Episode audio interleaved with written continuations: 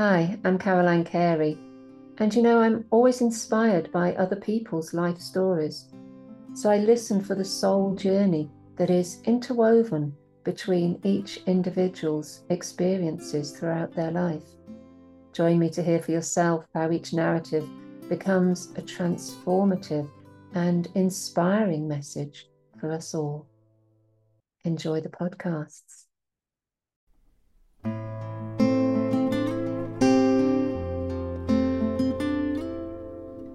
I've had a chat with Roger Ross. He lives kind of local to me, and I've known him for a few years.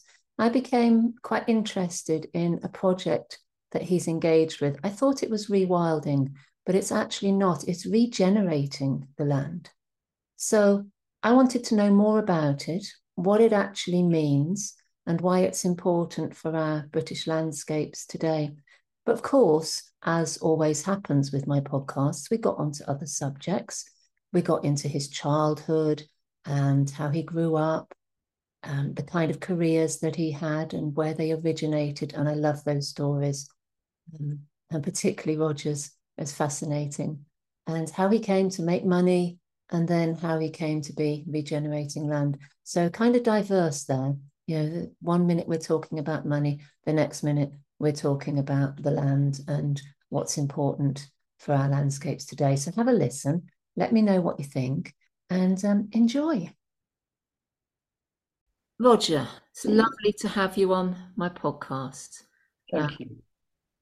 I've I've known you for some years now, and one of the latest projects that I've heard you mention is about a farm that you're rewilding, and I'm particularly interested in that. So, could you tell me what is it that you're actually doing? Ah, okay. So it's definitely not rewilding. Okay. Uh, although I love rewilding, but in the right place, rewilding is best done, in my opinion, on low grade land that isn't good for producing food naturally. So, what is it that you're doing? Um, so, we're two and a half years in, and the idea uh, was to regenerate the land. So, that's what we're doing, and we're using cattle, and, and it's something called holistic management. Okay. And I'm doing, I did the course before I got involved with the farm online. I did it every week for like three months. And it's really inspiring because it's about how what's the relationship we have with land. And so, for instance, as an example, the rain falls, and most of the rain was just rushing off down the hill. So, having cattle, they break up the ground, they trample, they defecate, they urinate, the rain comes, and what, what we want to do is for that rain to filter into the land. Yeah. So when the sun comes and the temperature gets above a certain number, the grass will grow. Well, we're already holding water. So that, that already has happened within two years. We, we've changed that. We're storing rainwater. I mean, and you know, that is our biggest asset actually is rainwater wow. and it's free and it's you know it, we might have a drought you know and there are so many wonderful examples of farms that are using this system and you see a video of it and it's all lush and green and there's no chemicals that's organic right no chemicals and you go to the neighbor which is a conventional farm and it's horrendous things are barely alive Wow. Um, it's it's chalk and cheese. If I give you a piece of cheese, I don't know if you like cheese, but if you have a cheese, you go, mm, oh, that's nice. Oh, yeah, yeah. And then if I gave you a piece of chalk, the mm. difference is so dramatic. You, it's beyond rational thinking. How the hell can you do that? Anyway, it's been proven, and there are endless films and documentaries showing you. And there's I'm part of this movement to transition to regenerate the land. Okay. So that's what we're doing, and we're using beef cattle. So uh, we're we're on the road this year. We're we're heading towards becoming biodynamic. So the biodynamic, the cattle, they all have horns because that connects them to the heavens. Whether people understand that or not, but if I showed you a cross section of a, a male uh, horn and a female horn, you go, my God, they're so different. What is going on? So there's a whole science. So I'm getting educated. We talk about my childhood, you know, and I, I struggled at school and was, was wasn't really that interested. I would say I was not a good student. And um, so the rest of my life, from the age of 40, I suppose, I've been on that journey to self educate. So I saw something looks sort of interesting. Like someone said something to me last night on a Zoom. I'm in this little group. And as soon as uh, Deborah said I could facilitate that, I was like, oh my God, that, that I so want that to happen. Left to my own devices, I wouldn't know that that's what I wanted. But as soon as someone says it, you go, well, yeah, it's bloody obvious. so you're but, you're really educating yourself now around this far these farming techniques. I mean, I'm not a meat eater particularly, and and and and but this is clearly the better way to go when it means looking after the land that we live upon, looking after the earth, and you're taking care of the livestock that's on it. And these are obviously free range cattle. We're not talking factory mm-hmm. farming or anything. no, no, no, no. The, the, we're we're part of something called Pasture for Life. So you that's a little charity. So you could look that up. And it basically it means that the cattle eat the grass that grows on the farm. That's it. There are no inputs. There's no chemicals, you know, to support them. It's just mind blowing the difference.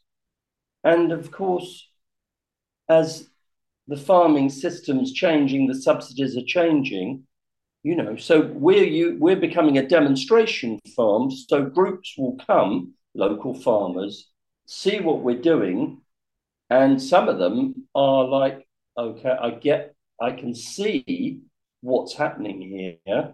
And when you say there's no inputs, like you're not buying chemicals, because I don't know what where where you stand on it. We're drowning. We're being poisoned by all the chemicals. Every drop of rain that falls on this planet is contaminated, wow. and it's contaminated by what they're calling forever chemicals. Wow. These chemicals are man made and they do not break down in nature.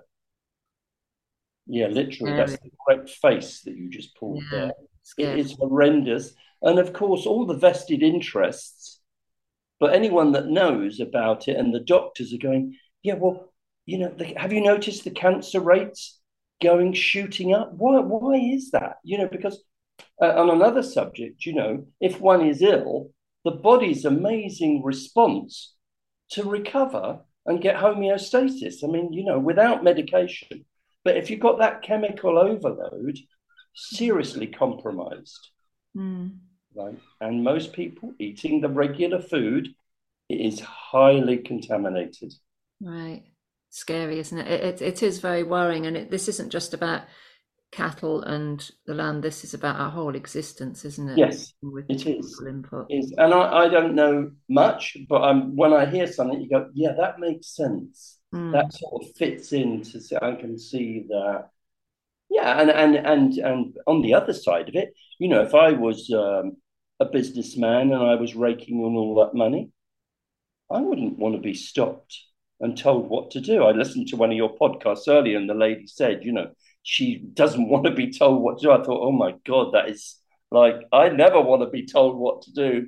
I'm I'm slightly better now because I'm in a men's circle, and if I step out of line, they actually tell me, which is which is good. I'm I'm grateful. We need that, yeah. For that, you know, like some reality check. Um, but yeah, not being told what to do right, or coerced by the government, like to wear a mask to get vaccinated.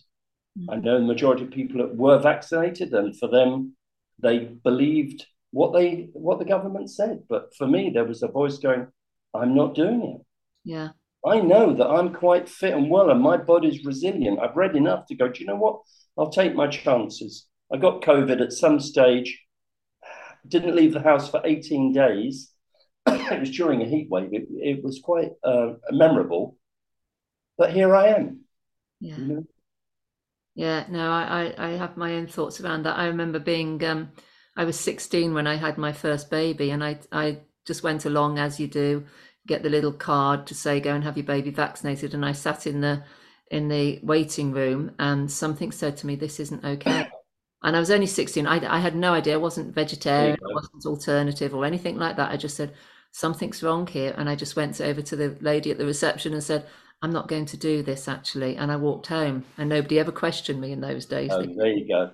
And and from that day on, it was like, no, this isn't for me. It's okay if other people want it, fine. But I knew that it wasn't for me, and I knew at 16 with my little baby that that wasn't okay. So, yeah, it, it's like there's an inner knowing, isn't there, that we have to trust sometimes, and you clearly have that regards this land and this understanding, and why you've educated yourself and are mm. now passing on this education to other farmers. They can take it or leave it, but yeah. you're obviously showing that this is this is good stuff and, and it's it's much needed on our on our earth on our planet hey and it, it's interesting that you you mentioned within that you know that when you were a child you didn't want to learn. You weren't of the education no it wasn't that. It was my the home the home life was home life okay. Yeah the home life. My dad uh, drank. And um, it wasn't conducive. I was always on edge, right? So you know, and and again being told, and you know, just uh, I don't know. I was a bright kid, and um, I didn't. I suppose I don't know. It it wasn't that stimulating. Okay. I, and I was distracted, and so, yeah, I don't know. Some of it I enjoyed. Some what, what did but, you enjoy? Know, what what did you enjoy back then? Well, I was a choir boy right? So I love the uh, I love singing. I still love singing, and um, you know that ceremony, the regalia. You got paid as a choir boy. You know, mm. I love money. You know, that was always my that was my god, to be honest. Um, and the Boy Scouts, there was a whole thing going on. So uh, uh, even as a young boy, my parents didn't go to church, so it was like but I'm a choir boy, so we went to church, got paid for rehearsals, got paid for the service. The Boy Scouts were linked with it. So yeah, I, I sort of needed to find this other life outside of the family because the family, yeah. when I look back, um, I think it was um, toxic. Okay. As much as you know, there was the threat of violence. Uh, it was quite normal that parents yeah. beat the kids, right? That was like, yeah. So my dad was just doing what had been done to him. And uh. I did a fraction of it. I remember chasing my my son upstairs, and I, I think I had a broken leg at the time. So I'm I'm proud of myself for you know still going for it. And I had a metal coat hanger to whack my son. Oh, yeah. He locked himself in the bedroom very wisely.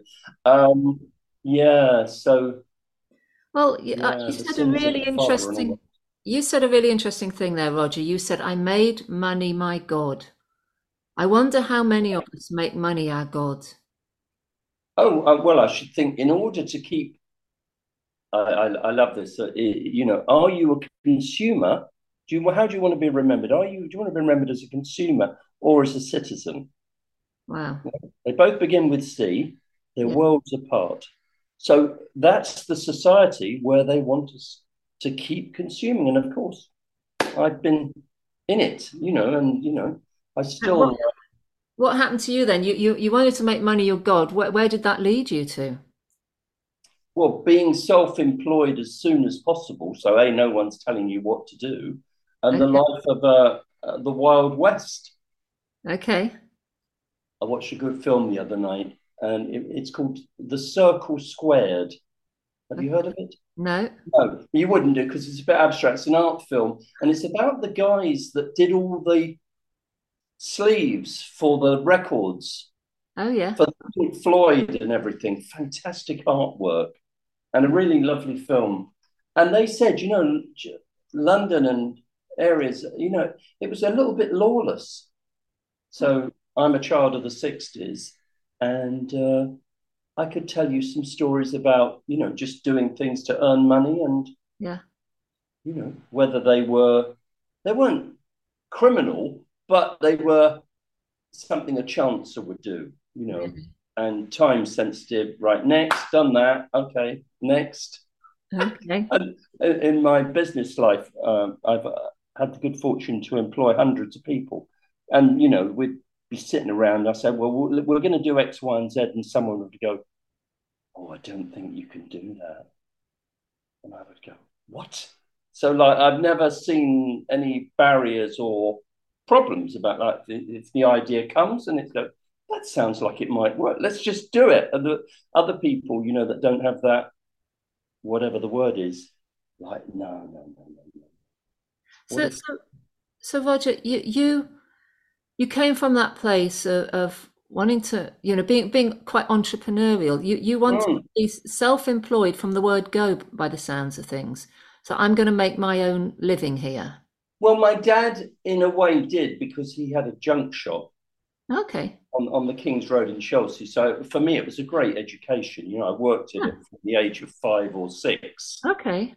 around my parents and uh, just watching, you know, people buying and selling and just Okay. So, so what what we what was he selling? What was the junk? well, everything from 18th century firearms to suits of armor to uh, imported Chinese porcelain. Wow. Wow. Fascinating. And and he was very naughty. He he had some boards in the window, and he used to. Uh, uh, uh, people used to pay to put a card to advertise things. So there were quite a few prostitutes in in Chelsea in the good old days, and and the classic one was large chest for sale. Brilliant. I. And my mother was so embarrassed. In fact, I'm sure she didn't want to deal with those people. Oh, yeah. Oh my, oh dear. Well, yeah, it sounds very, very interesting childhood. And I, Oh, it was. It was fantastic. And my granny had the shop next door. She was a jeweler yeah. and had left her alcoholic husband, taken away the five children, blah de blah de blah. Then they disinherited my grandfather's. His name was removed. Um, and it, I, I was listening to one of your podcasts earlier, and someone talked about all you know childhood friends and things like that. Because I changed my name when I was like eighteen. If hmm. anyone, God bless them, good, bad, or evil, was trying to find me, they'd have a bit of an issue because I don't have that surname. Okay. Okay. Well, hmm. well, you know, th this is interesting because what what did what was your first employment then? What what when you set up your self-employment, what was it that you did? Apart oh, from all Oh the dodgy stuff. no, no, no, no, no, no, no, no! It's not dodgy. It's just doing house clearances and buying and selling oh, Okay. things from an auction. You know, pretty low grade antiques. Yeah. just house furnishings, but it was it, the freedom that it gave was just like it was fantastic. You know, so okay, so let's go to Wales this week, and off we would go.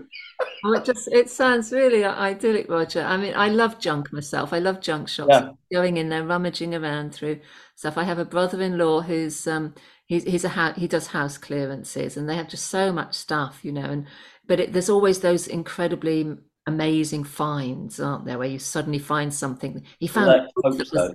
He found a book that was worth a thousand pounds. Oh, he found a teddy bear that was worth a thousand pounds recently. I mean, Wow. I mean, just you know, it's incredible. Mm. Incredible. So where did this take you then? What what, what was your what what Um, did you lead when to? when I was at school, I applied for a job. Uh, Harrods had an auction house at Barnes, big depository. It's all turned into luxury flats now, quite right too. And um, but I I went off to the Merchant Navy instead. Okay.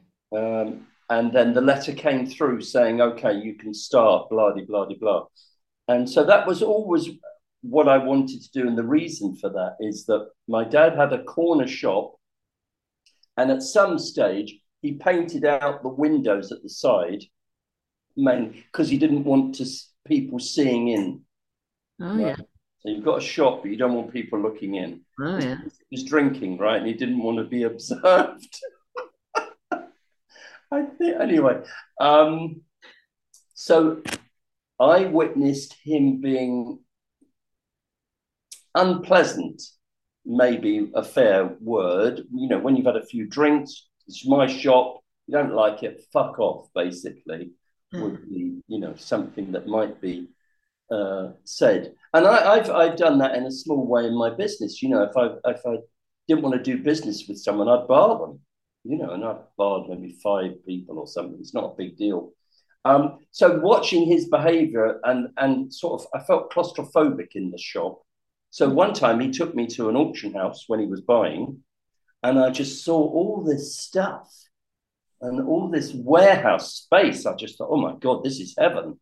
So uh, that's what I did uh, when I was twenty eight. I was a shareholder in a small auction house that went bust because it had a major fire. At the same time, it lost wow. a, its main supplier. Wow. So I took back the telephone line, and the phone would ring, and someone said, "I need you to auction all this stuff." I said, "No, no, I can't auction it, but I'll buy it." And they said, "No, no, it's got to be auctioned." So the penny finally dropped, and that's uh, so. Forty-four years later, the firm is still functioning in swinging Chelsea and has been a source of amazing revenue, which I've been able to do things with. Okay. Yeah. Okay. Yeah. So it went to it, so in London, of course, that's that's a place where you're going to have a lot of very interesting produce and um, yeah, it's a never-ending supply. You know, people coming and going. Yeah. Yeah. Were you were you one of the guys with the hammer, the auction man? I I, I certainly was. I lo- I loved it. Very stressful because it's it, you're always on. There's no yeah. respite. From you it. need you need a certain amount of hypervigilance to see where the the money's coming from, don't you? People putting up their hands and spotting. Yeah, yeah, and also so, and also has someone reached their limit? Oh, okay. Mm. Oh, right. Yeah, that's important. Mm. So, as a child, with that hyper vigilance for how is your parents going to be behaving and all the rest of it, mm. that set you up quite a good way of observing. Hey, I finally got it. Um, my dad died in '96. So, what's that? That's 27 years ago. So, let's say 20 years ago, I finally stopped um, slagging off my dad and had a moment of real gratitude yeah. for the education that he gave me. And he was not a particularly good teacher. He was very short. You know, there's that saying, you know, in AA that um, irritable, restless, and discontent. Those oh. three. And my dad had those alternate hats he'd put on. And um, yeah, not a good teacher. And I, I don't think I'm okay now. Mm as a teacher, but that, that hasn't been my strong yeah point. But we but we do and and you know you're absolutely right. We slag off our parents forevermore for for the ways they brought us up. But if we can turn that around and take a look, ah. well, this is what I learned from that. And okay, it wasn't pleasant, but it was a great teaching. Yeah, it's taught me something about myself that I put to good use. It's resourced us. It's given us value in our lives on some level. And mm. isn't that helpful to be able to move away from the victim story to being a okay, this is this is who I am in the world and this is what I'm able to give and do. So you have brought yourself into um, a whole new way of looking at life. You you've done really well with your auctioneering and your mm. and your ability to yeah just resource yourself and support yourself throughout life and your family hey? And and now you're you're you're turning a whole other venture. You're you're stepping into something completely new. But was there anything else before that before the farm and you know what what have you um, been doing? in in 1990 i someone said you know have you considered doing yoga? So okay, okay. so i am still stiff but i was stiff then and i was 40 and um, so I did a yoga teacher's training course. That wasn't the idea to become a teacher, but that was what was available. So I went off and did that in Canada for a month with Patricia, my my wife, and uh, it changed my life. Wow. So what needed know, to change? What what was it that really needed to change for you? well, the obsession with money, and one could never have enough. But the guru said, I've got a picture of him actually. Just I'm sitting in a, I'm in my holiday home, and there's a picture here. Um, okay. So that's the founder, Shivananda. Well, our, our, listeners won't be able to see that. No, no, no. But I'm yeah, just quite an interesting just, picture. Yeah. Great picture, isn't it? Krishna in the middle. Anyway, um, the the guru said, "What does a man with a million pounds want?" Oh yeah. Like there's 150 of us sitting in this room, and he says that, and for me, immediately, it's like, yeah, well, what is it? And it, his answer was, "It's two million. And uh, I understood in that moment, A, that that was my thinking. That's what I'd be doing, and never enough. Uh, my wife and I, we came back from that and we formed a trust fund and started giving out funds and been doing it ever since. And it, it's been an endless source of joy and learning. And yeah, there's a hell of a feel good factor, you know, in helping things that I come across that I think, yeah, if that had some funds and regular funds, because I'm unusual that I've made 10 year pledges, which is unheard of in the charity world. So, um, yeah, and, I, am and I'm still doing it, still doing it, and it's great. That's it's really amazing, Roger. I, am really fascinated with this, almost like addiction to money. Hey, mm. oh, without a doubt. We know that saying, "One is never enough." Yeah. And you're saying, you know, a million is never enough, you know, two million is never enough, three million, you know, it just goes on and on and on, doesn't it? And even if we have very small amounts of money, it's it, it you know, it's that that's that constant striving to have that level of power in our lives and what that can bring to us and turning us into those endless consumers. Hey, uh, you've yeah, it's, yes. There was a survey five years ago, and the Americans were asked, you know, that they, you know, people that had 25 million or whatever, and they said, you know, what do you need any more to make you happy? And they said, yeah, another 25. And it's like, okay, that's pretty. And then I, I, I know my brother, God bless him, who, who, who's no longer alive, he couldn't hold money. If he had money, he was determined to spend it on anything as quick as possible. So there's that poverty thing as well, which I don't understand because I remember going in a in a penny arcade in the good old days when things did cost a penny, uh, and and and and then having no money left. That feeling was just so horrible. I thought I'm not doing that again. so I learned my lesson. Maybe I was twelve or something, and it was like, oh, that hollow feeling. Oh dear. That's no, so um, interesting. Yeah, I've, I've known a few gamblers over my over my time, and uh, yeah, it's not. It doesn't end well. It, my first husband was actually a compulsive gambler, so that was very very challenging, and mm. it didn't last long. But that those two extremes of that yes. ne- never having enough, but also not wanting that, that having to let go of responsibility. I don't know what it is.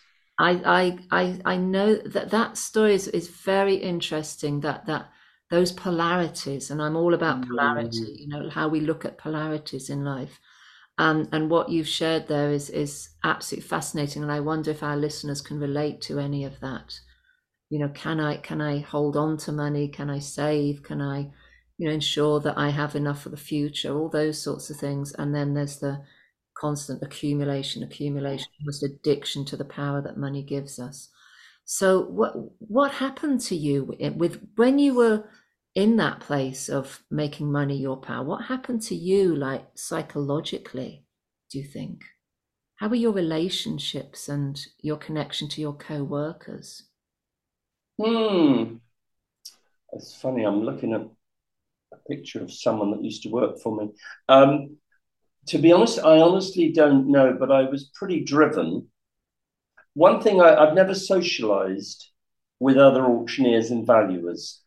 You know, people say to me, "Oh, you must know so and so." I go, "No, I've heard, I never heard his name," but it was like um, it was like an all pervasive thing. I put so much into putting the show on the road that I didn't have any energy for anything out in the life. So I think my children would have suffered. There's a picture of me sitting on the beach with my children, and I'm stuck behind a newspaper. You know what I mean? It's like, you know, I'm just gone. So I think I, and I was addicted to hashish uh, when I had young children, which is horrendous. Mm. Horrendous. Yeah, and uh, I can't change that. That that that actually happened. That was my way of numbing out. Okay. Yeah. yeah. yeah, I couldn't drink because that's what my dad did. So I had to find something else. And I remember the first time I smoked, I thought, oh, this is just, A, it was hilarious. And uh, yeah, in the end, I smoked it till literally till it I passed out. Wow. Yeah, I know. And what? So where did you go with that? Oh, has that? Oh, that's obviously changed. What did you need to do to overcome that? That's a great question. I don't know what I did. All I remember is I'm really attracted to this lady. I was single at the time, and uh, she said, "I'm not going out with you. You're a dope head." And I'm like, "What? What? What?" You know. So I was so not really aware of what I was doing. Mm. Um, but I always liked the ladies, so you know that meant something. You know, it was standing in the way of another attempt to be intimate. Yeah, and intimate. And I, I, my first wife was an alcoholic, okay. right? and that that was painful because I'd left my father's house and now I've created my own madhouse. Okay. And you know, if you've ever lived with an alcoholic, you know they promise this and then the next thing they're doing exactly the opposite to what they just said. So it drove me over the edge, and uh, I left her and took my children away. And then sometime later, I met uh, uh, Patricia. What's the point of that? Yeah, so my whole life changed. You know, that was chaos, and then yeah. I'd found someone that was balanced enough and available enough that, wow, it was horrendous.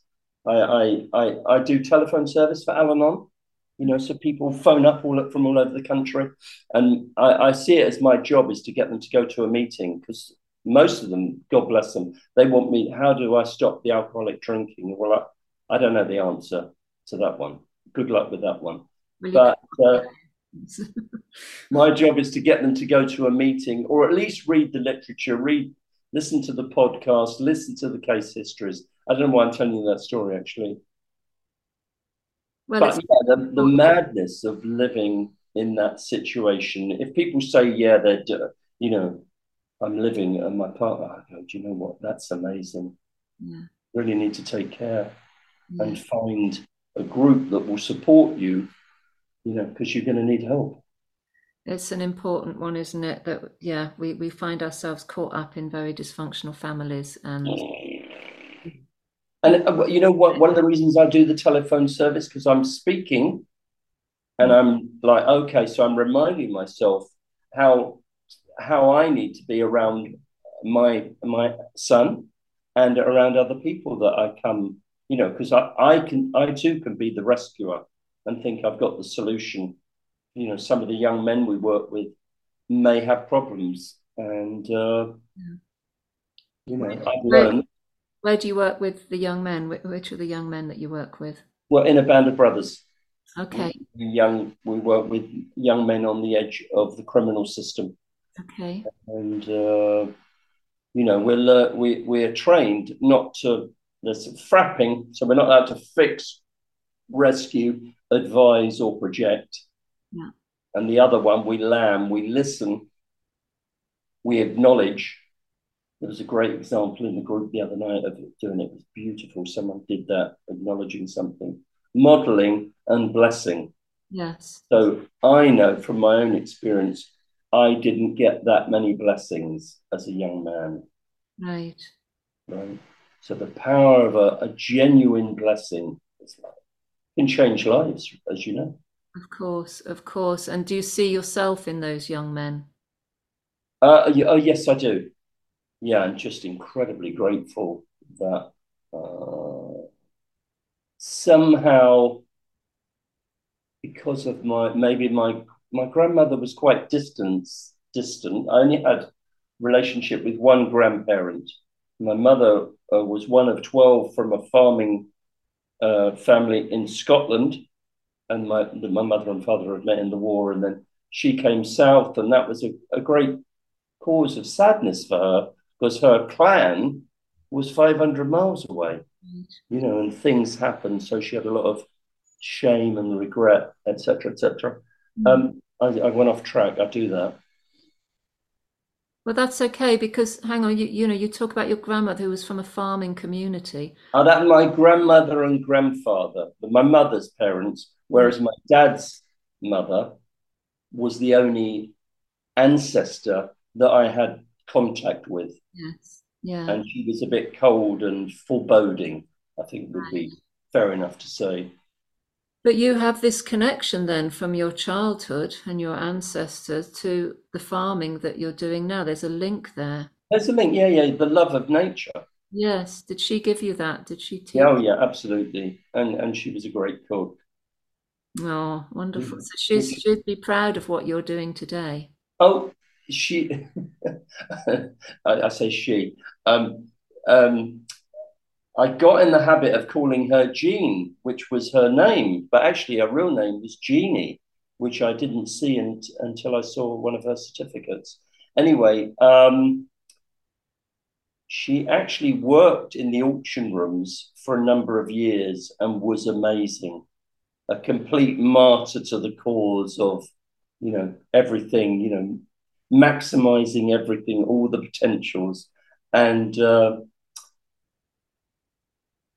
she was very loved. Yeah. And I'm not so much now because I'm not there, but people would come in 20 years after she had left and say, How's your mother? like, you know. So I'm grateful, you know, for that input because although we did tussle, you know, mother and son, no two ways about it, she was amazing. Uh, and, you know, also I didn't for a long time, I never really acknowledged the help she gave me with my own children because of my her the children's mother incapacitated through drink. Of course, I relied on my parents, you know, but never thought about thanking them. I mean, it's just it's a little bit um, rude. But knowing what you know now, you would you would be very grateful. Oh um, my God, yeah, yeah, yeah. I, I, I built a little shrine in my sitting room, just a little corner, you know, and I was sitting in it this morning, and it's it's at times when I actually do that that then I, I think of the ancestors and you know how I've been blessed by so much. It's like, my God, you know, for years I had no idea, so ungrateful, and now I'm in a group. It's a gratitude group, and it's almost too uh, overwhelming. I think, yeah, all right, I'm grateful for this, this. it's, but it's a beautiful habit. Uh, just takes a bit of time to read other people's gratitude lists. Of course, yes. Yeah. And I've just I've just accepted uh, to be someone's sponsor. This young man who I sort of know, so that you know the opportunity for me to actually s- study the steps a bit more you know it's a it's a it's a 50-50 thing i'm not just there for him i'm also i also need a refresher yes, yeah. you know? and yeah. i'm not the same as i was five years ago or 10 years ago or yeah whatever, you know Absolutely. so just so so you've come to this place now you all that life experience has brought you to where you are now and you're really giving back yeah and i hope to do that forever I made a list of what my commitments are, and it's a bit onerous, Caroline, you know, and sometimes I like, fuck it. But actually, I've set it up. And part of that, setting that up like that, is that I will always be needed, you know, because there's a part of me that thinks that there's something wrong with me or whatever, you know, blah, blah, blah, blah. So I've created this whole web where I'm sort of, if you like, a bit like the spider, you know, pulling a few levers. But most of the time, when people say to me, How are you? I say, mainly good. And that is the absolutely truth. It's mainly good. And anything else I've got are high class problems. And whereas before I didn't know that they were, you know, I might get really consumed, like why haven't they returned my call or whatever? And now it's going, you know what? It's all good. Yeah. All good. Yeah. So, yeah. Thank you to all my teachers. Oh my God, I've had quite a few. Mm. And uh, just the the yeah, just yeah, I get it. I uh, I get it. So I've turned into be quite a good student. What who would you say is your most inspiring teacher? Uh, well, I didn't know Shivananda. He died in '65. Uh, he was a he was a doctor originally, and then uh, he took up the religious life, and he wrote 300 books. I mean, you know, he he in the end he created his own post office in his ashram, and he originally started off renting a cow shed. Wow. Yeah, that's how it started, and it's like I've been to, I've stayed in the ashram in Rishikesh, highly recommended. So there, there's like as an example about what can be achieved. You know, he, he got attacked once by this uh, student, and he was the first one to go to the jail and take the, the guy's cigarettes. You know, just forgiveness, you know, and just so lots of that. Is that a teacher? I've also done uh, the 10 day school of Byron Katie. So I've done that twice in California, you know. So the question is whatever your presenting problem is, is it true? Is it true that your mother didn't love you? Is it true that they preferred your older brother? Whatever. And, you know, if you do the process, it's just life changing. And I've seen her work with hundreds and hundreds of people. And I personally, I've never been disappointed in what I'm witnessing. Mm. Wow. Such a simple question, isn't it? Uh, yeah. Yeah.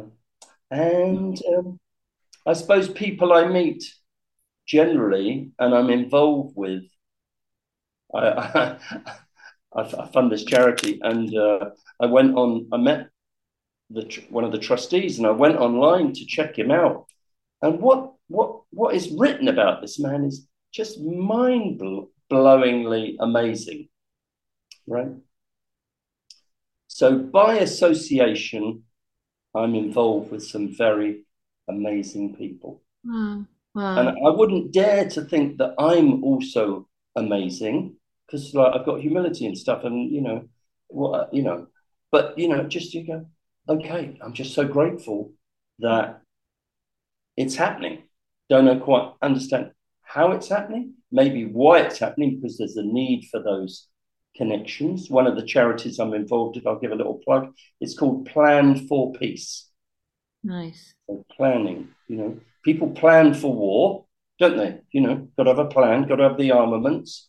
So Yeah. planning for peace, plan for peace.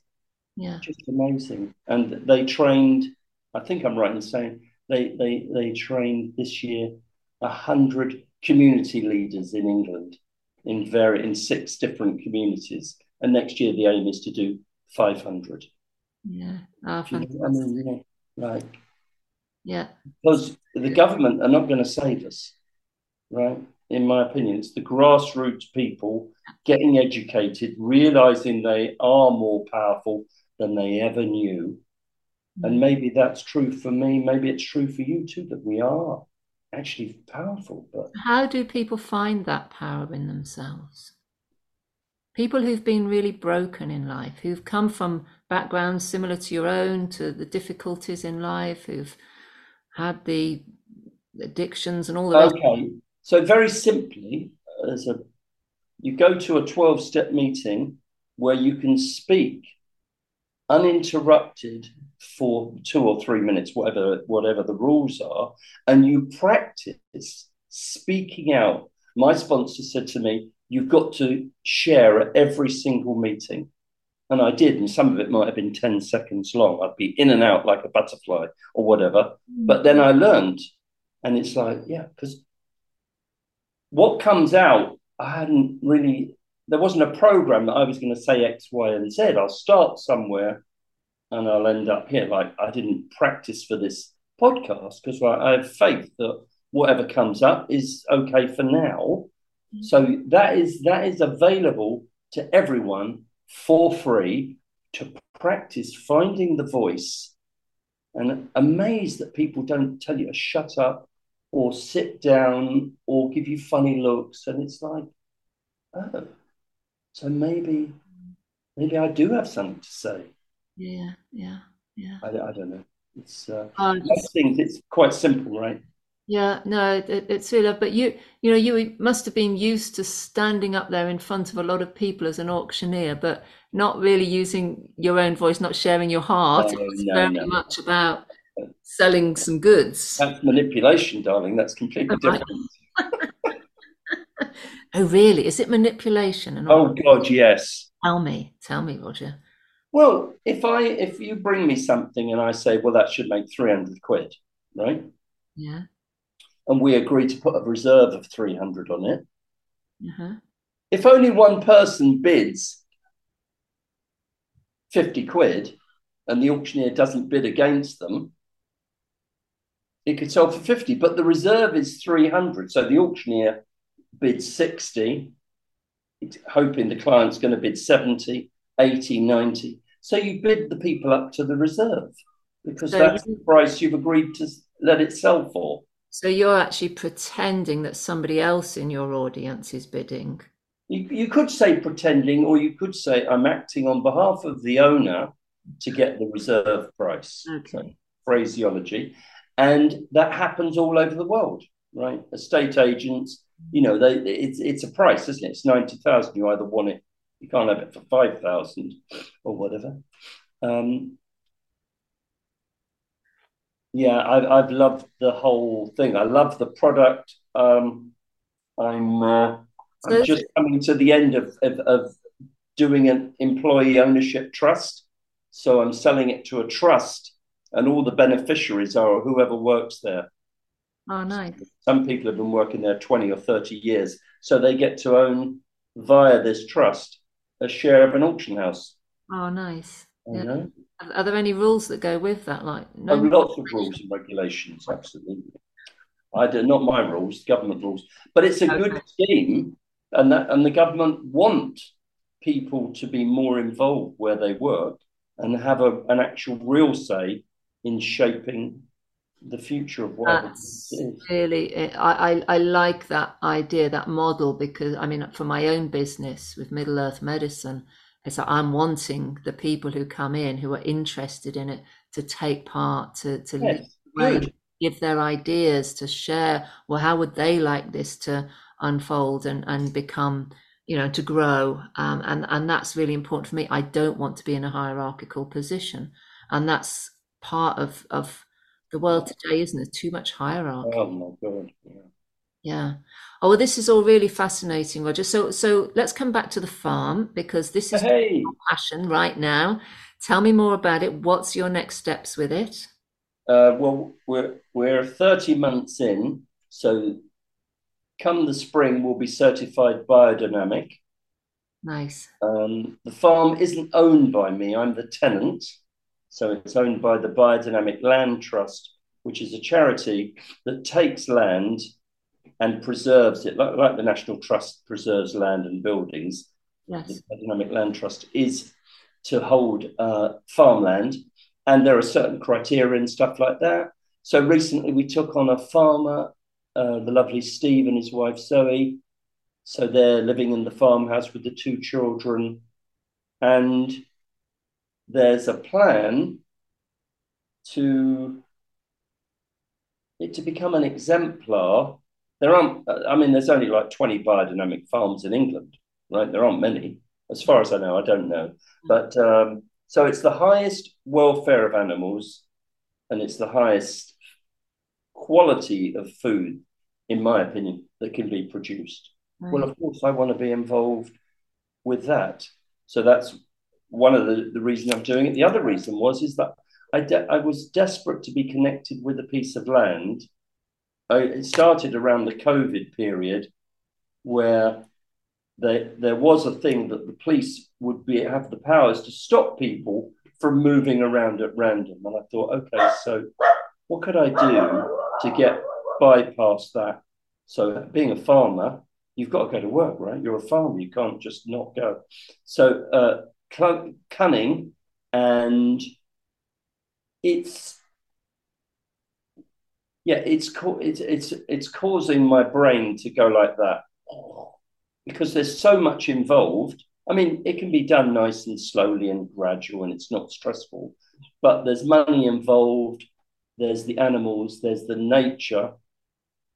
So doing all the baseline surveys virtually on day one, what is what is on that land? What is that land containing currently? And how can we just tease the biodiversity up? Because if you do that with land, the nature will recolonize it. Okay. Right? So I've got other things that I've been doing over a number of years. Like I've got Rodmell Food Forest where I live, food forest. I'm involved in a, a community woodland. I'm involved in a nature reserve stroke outside education centre, mainly for children. So I've got this sort of like way I've been. I'm not physically. I'm not physically doing the work, but I'm the force, if you like, behind it. Yes. So that's been a very good use of money and allowing, you know, when you said to me originally, like, what's your sole purpose? I've got, I've got no idea. But what comes to mind is I've been helping people have access to land. So I'm not giving them land, but I'm giving them access. Yeah. And that's all you need, right? You didn't you don't need to own it. You just need access. You need the permission that you can use that land and with others co-create a future that I think is holistic and sound and ticks all my little boxes. Mm. And my job is to actually fully engage with it because I've been quite good at organizing it, but then I get busy and it's like, I mean, I've organized tree plantings on my land and then I've got called away and I haven't even been there planting the tree. So it's a bit nuts. Mm. But my intention for the future is that I actually I go, do you know what? I'm I'm, I'm busy. I'm doing this thing. So that's my challenge is actually to be fully grounded and be present. I've been a, a bit of an escape artist. There we go. Ah, brilliant. Oh, Roger, this is all really fascinating. It's great to hear from your, you know, your life experience as a child, as an adolescent, as growing up, and all the the pathways that you've chosen or or have, mm. Yeah, you've had no choice with even, but to to see where you've come to and to turn it into the beautiful gift that you, mm. you are now for the land, for the environment, and what you're able to do for uh, in service to others, which is is fantastic. And you have a wonderful message. Is there anything in particular you would say to people now? Is there anything else you want to mention, or some you know some message you have for our listeners about the human path, that from your journey? Um, the most obvious thing is to sit in a circle somewhere, mm. right? Circle of equals where everyone has equal access to the time, shared bit of shared responsibility. I sit in various groups, and it is an endless source of joy and inspiration. Like I'm in a book group in Lewes with Alex. Uh, I'm in a band of brothers. Um, I with Duncan, sorry, with Adam Duncan in the Power of Aging.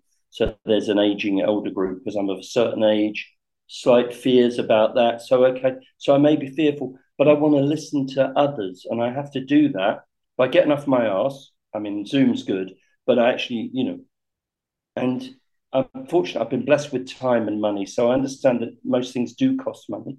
However, I know of people that, you know, they, they do give, um, what's that word where people uh, can come without paying bursaries and stuff like that. So, I would say if you find something you want to do, it's like just set your intention to do it.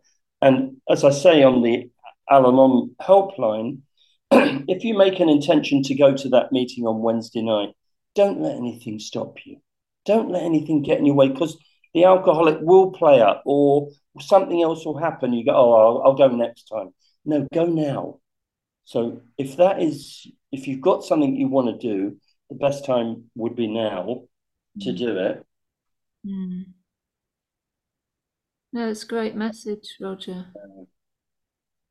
Yeah, I mean the, the the the beauty of listening. I wasn't ever a great listener, but I'm I'm I'm getting better.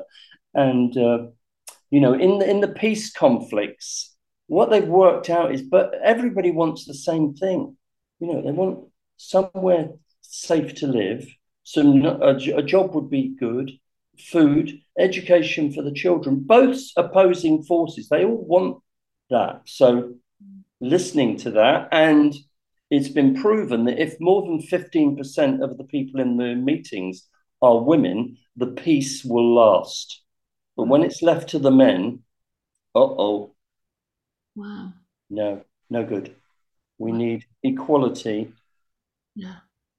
Yeah. Yeah. Yeah. Yeah. Roger, what would you say to people who say, well, it's all right for you, you've got money, you can do these things? What would you say to those people who are broke because there's a lot of it about mm. health issues. We have oh, a struggle, lot of struggle in the world today. In, in in our country, in England, a lot of people losing their jobs since lockdown. All sorts of stories. Hey, what would you say to those people who are getting a bit lost? If you've got access to the internet, a whole world is there waiting. Al Anon meetings. I mean, I say I speak about Al Anon because I know about Al Anon, but I have been to lots of other fellowships so there's 60 different fellowships. So whatever the human condition, it's either 30 or 60. Uh, and the American website has just got so much information. There are online meetings 24 hours a day, and they're free. Yeah. They're free. So that there is no barrier apart from the mental barrier is pushing the button. And you, you're not obligated to speak or say anything but just stick around and listen and find someone you go, oh my God, they're saying, they're telling my story. And now they're saying how their life has improved. And oh my God, now they're laughing. Like I didn't think I'd ever laugh again. Yeah. You know, I struggle to get into my joy, even with everything that I've gotten going on. You know, driving over here today, I was feeling a bit miss. Oh God, and then I looked like, oh God, wake up mm. wake up it's it is all available it, you know and there are of course there are barriers but actually the will is if the will is good you'll get there i i think so and it's like a never ending thing i like so i'm 73 and a bit you know I'm like yeah i don't of course no one feels their age particularly unless you're ill and it's just like yeah well of course i can do this i can yeah, yeah. Wonderful, Roger. Thank you so much. It's been really great to have you on oh. this podcast and to hear your story and what you have to share. Really appreciated it. Well, you've heard some of it. call, call, me in 18 months and we'll, we'll go again. Will do. Thank you, Roger. Thank, Thank you. Thank you. Ciao. Thank you so much for listening right to the end. I hope you enjoyed that podcast. And remember, you can be in touch with myself or this speaker my website is middleearthmedicine.com. We have a wonderful membership platform that you can join for just £5 a month. And we have lots of recordings and interesting information that we can share with you there, plus meeting online with regular groups. You can also find the details of our speaker in the box below with their links, their websites, and a little bit of information about them. Thank you for joining me and being part of this Middle Earth Medicine community. I hope you'll listen to our next show.